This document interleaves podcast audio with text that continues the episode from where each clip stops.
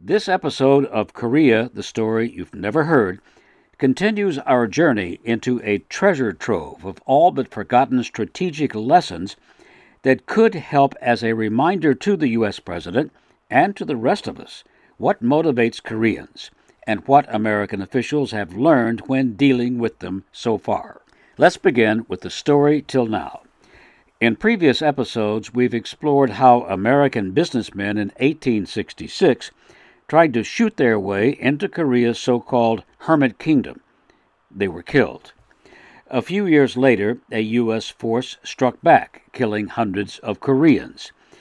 Then, the U.S. eventually made a secret deal with Japan that turned Korea into a virtual slave state until Japan was defeated by America at the end of World War II.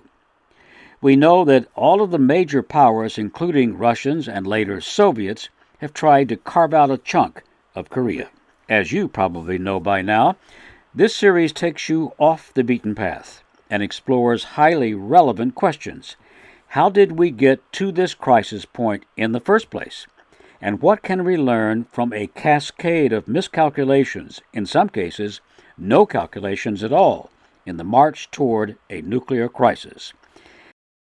In this episode, we are at an important new takeaway point in Korea's journey. World War II is over. The U.S. forces that liberated Korea from Japanese tyranny are now stationed in the southern half of Korea, but not in great numbers. U.S. domestic political consensus seems to be controlling the foreign agenda. The message bring our troops home from World War II.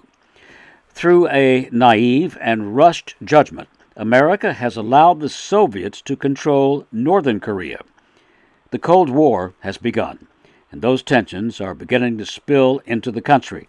Yet at this point, Korea is still one nation. It, has to be remembered that nobody, not the Soviets, not the Americans, not the Koreans on either side, expected the division to be permanent or for there to be two separate governments on the Korean Peninsula uh, in 1945. This is Professor Charles Armstrong, a Korean specialist at Columbia University. In fact, the Americans and the Soviets met more than 60 times to try to work out some kind of, of uh, co- coalition or unified Korean regime uh, that both sides uh, would be able to support. It, it, finally, though, the talks broke down uh, in 1947 and uh, meanwhile, the Americans and the Soviets had been uh, supporting their own people in uh, Seoul and Pyongyang, respectively. So um, it, it, the the Soviets certainly pushed for the political forces in North Korea to go in their direction. That is to say, for the domination of communist-affiliated Koreans to come to power in the North. It, it wasn't the case immediately uh, Kim himself had been uh, an active communist guerrilla fighter in, in uh, Manchuria. Please excuse the interruption. Just a quick explanation. The Kim that Professor Armstrong is talking about in the 1940s is the late Kim Il sung, who was North Korea's first leader. It is his grandson, Kim Jong un, the current leader, who you see shaking hands with or, depending upon the political environment, shaking a fist at Donald Trump.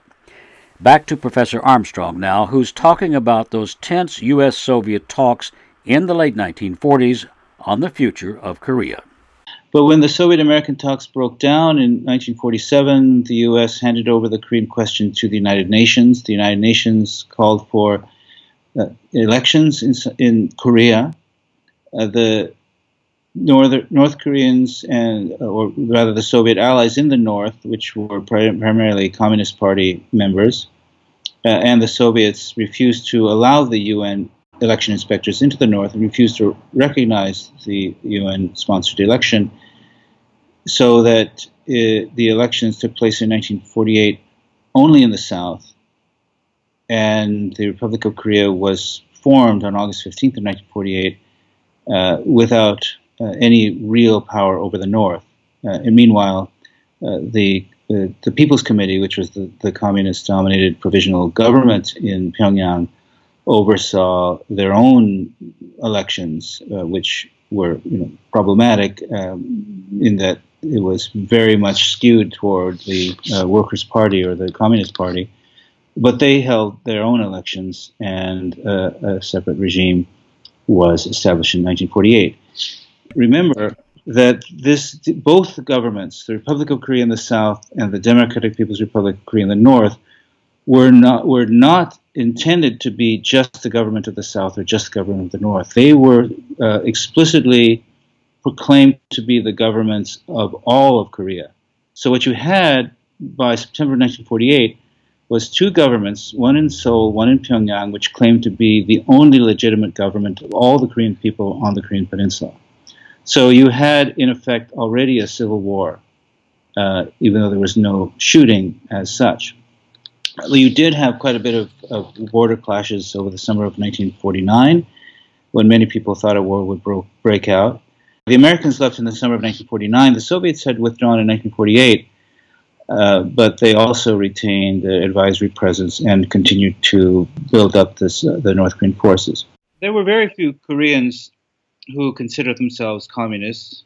Uh, there were probably even fewer Koreans that considered themselves liberal Democrats in the 1940s. Korea had had no real experience of any kind of democratic government uh, it had gone straight from a traditional monarchy to a Japanese occupation to a foreign occupation of the Soviets and the Americans.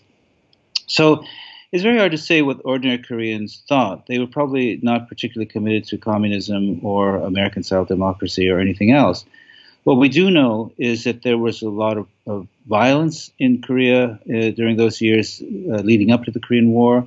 There were uh, very fierce clashes among uh, different political groups who tended to style themselves left and right, whatever that might have meant. It was not always clear to, to people. Uh, there was certainly no overwhelming support for communism in either the North or the South, but there was a very determined group of communists in the North who worked with the Soviet occupation to set up this new government.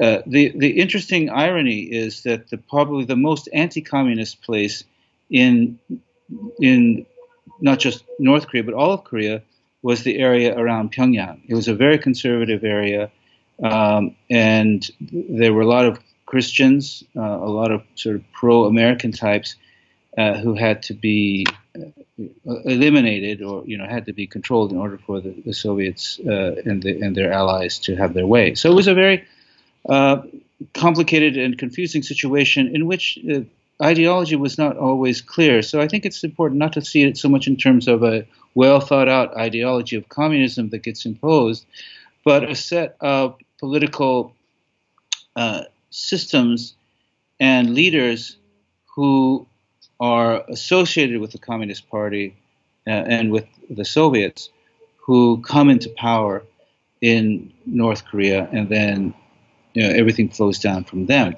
So it wasn't it wasn't so much an ideological struggle uh, in which people really understood what communism was or what democracy was, but a struggle for power in which there were people affiliated with these kinds of ideological associations, which in the North uh, ended up being pro-communist and pro-Soviet. It was not the case that even Kim, perhaps especially Kim, really understood what communism was in any kind of ideological sense. He he wanted to uh, consolidate his own power, and uh, this is the original Kim Kim Il Sung, right? And so uh, very quickly, the North Korean political culture under Kim evolved into something that, in a number of respects, was quite different from the Soviet communism that uh, that, that had been brought to them in 1945. I don't think there's very reliable data. There's some indications that are mostly, I think, based on uh, surveys taken in the South that uh, the majority of people were in favor of socialism. Uh, now, what did they mean by that? It's not at all clear. Probably they meant um, some kind of a, of a economic redistribution uh, and uh, a more communal kind of political system which, in which people had a, a democratic voice. But if you asked people if they support, supported communism in 1945 or 1948, I think very few Koreans would have even understood what that question meant. Um, it, it had more to do with figuring out what their country would be like in this very traumatic aftermath of the end of Japanese occupation.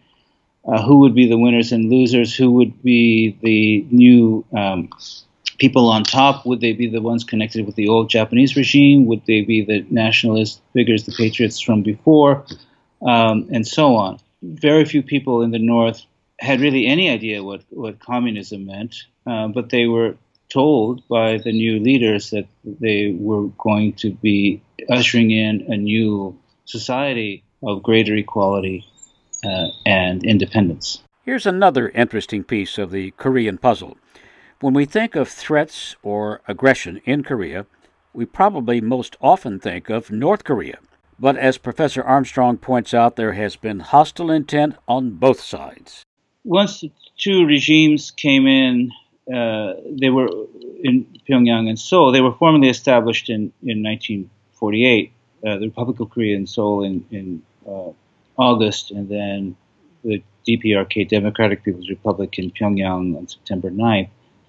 Uh, it was clear that the leaders of both sides were not going to tolerate the, the, the country divided into two. Um, one thing that all Koreans could agree on, whatever their political position, was that Korea should not be divided. It can only be one country.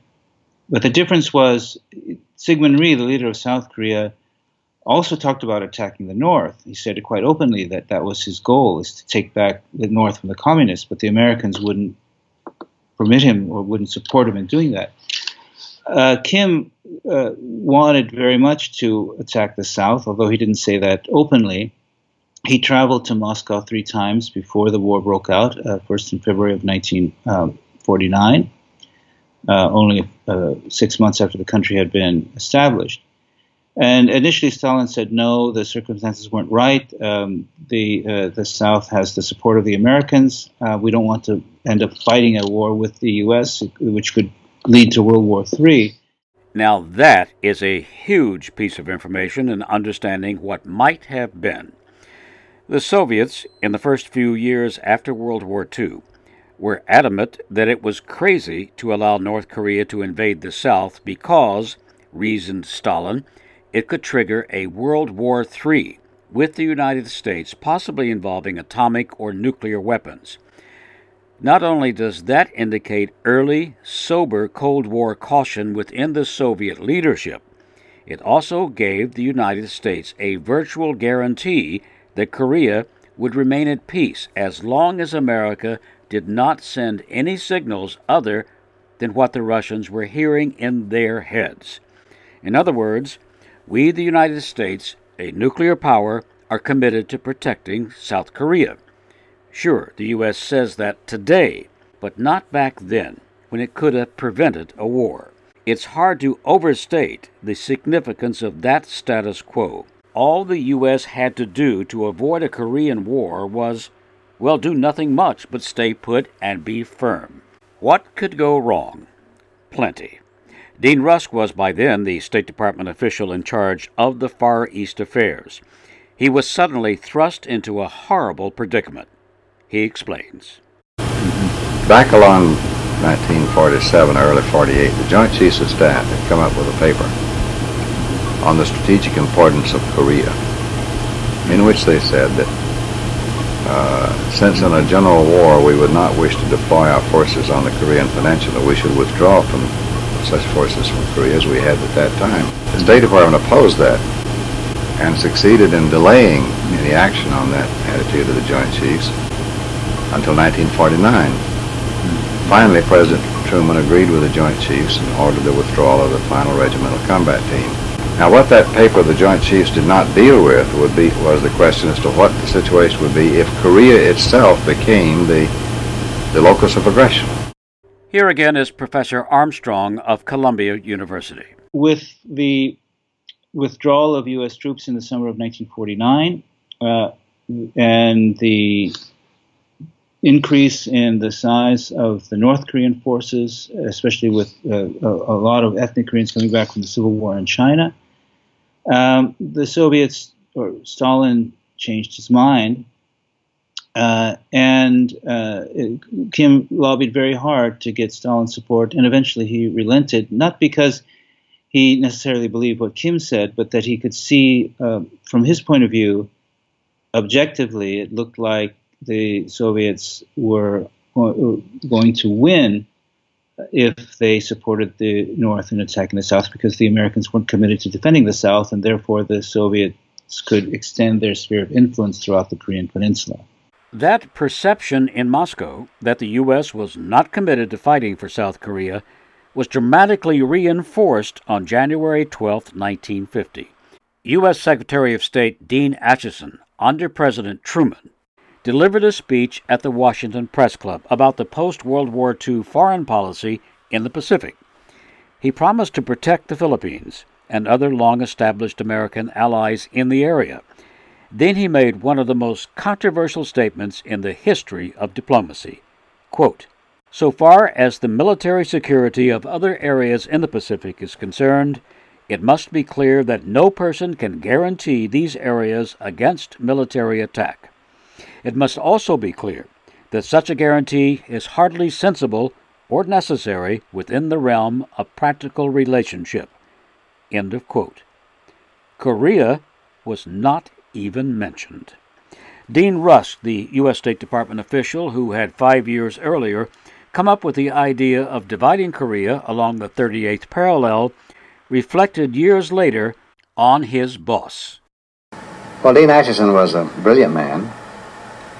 Uh, his interests really were concentrated in the North Atlantic in terms of his own strong sense of personal commitment. After all, he had played a large role in the building of the Marshall Plan and the construction of NATO. And, and from a geopolitical point of view, one can understand why this North Atlantic relationship was looked upon as fundamental. He had less interest in the little yellow, brown, black people in various parts of the earth. And here's what Rusk said about that famous speech. Dean Acheson's press club speech was very important, not so much for what it exactly said, but how it was interpreted. Well, he described the uh, our defense perimeter in the Pacific, and he left uh, Korea out of that perimeter. Um, his speech was widely interpreted as uh, writing off Korea. Only months later, on June 25, 1950, North Korea invaded the South. In my next episode, how close the U.S. came at one point to losing the war and South Korea. Also, how close American forces came to pushing the North Korean regime virtually out of existence, but pulled back for reasons that are still debated today. Thanks to my guest, Professor Charles Armstrong at Columbia University. The Dean Rusk audio is from the Richard B. Russell Library for Political Research and Studies at the University of Georgia. I thank them for their help. I'll see you soon in the Korean War coming up. Please share this perspective on the Korean story. I'm Mike Lee. Thank you.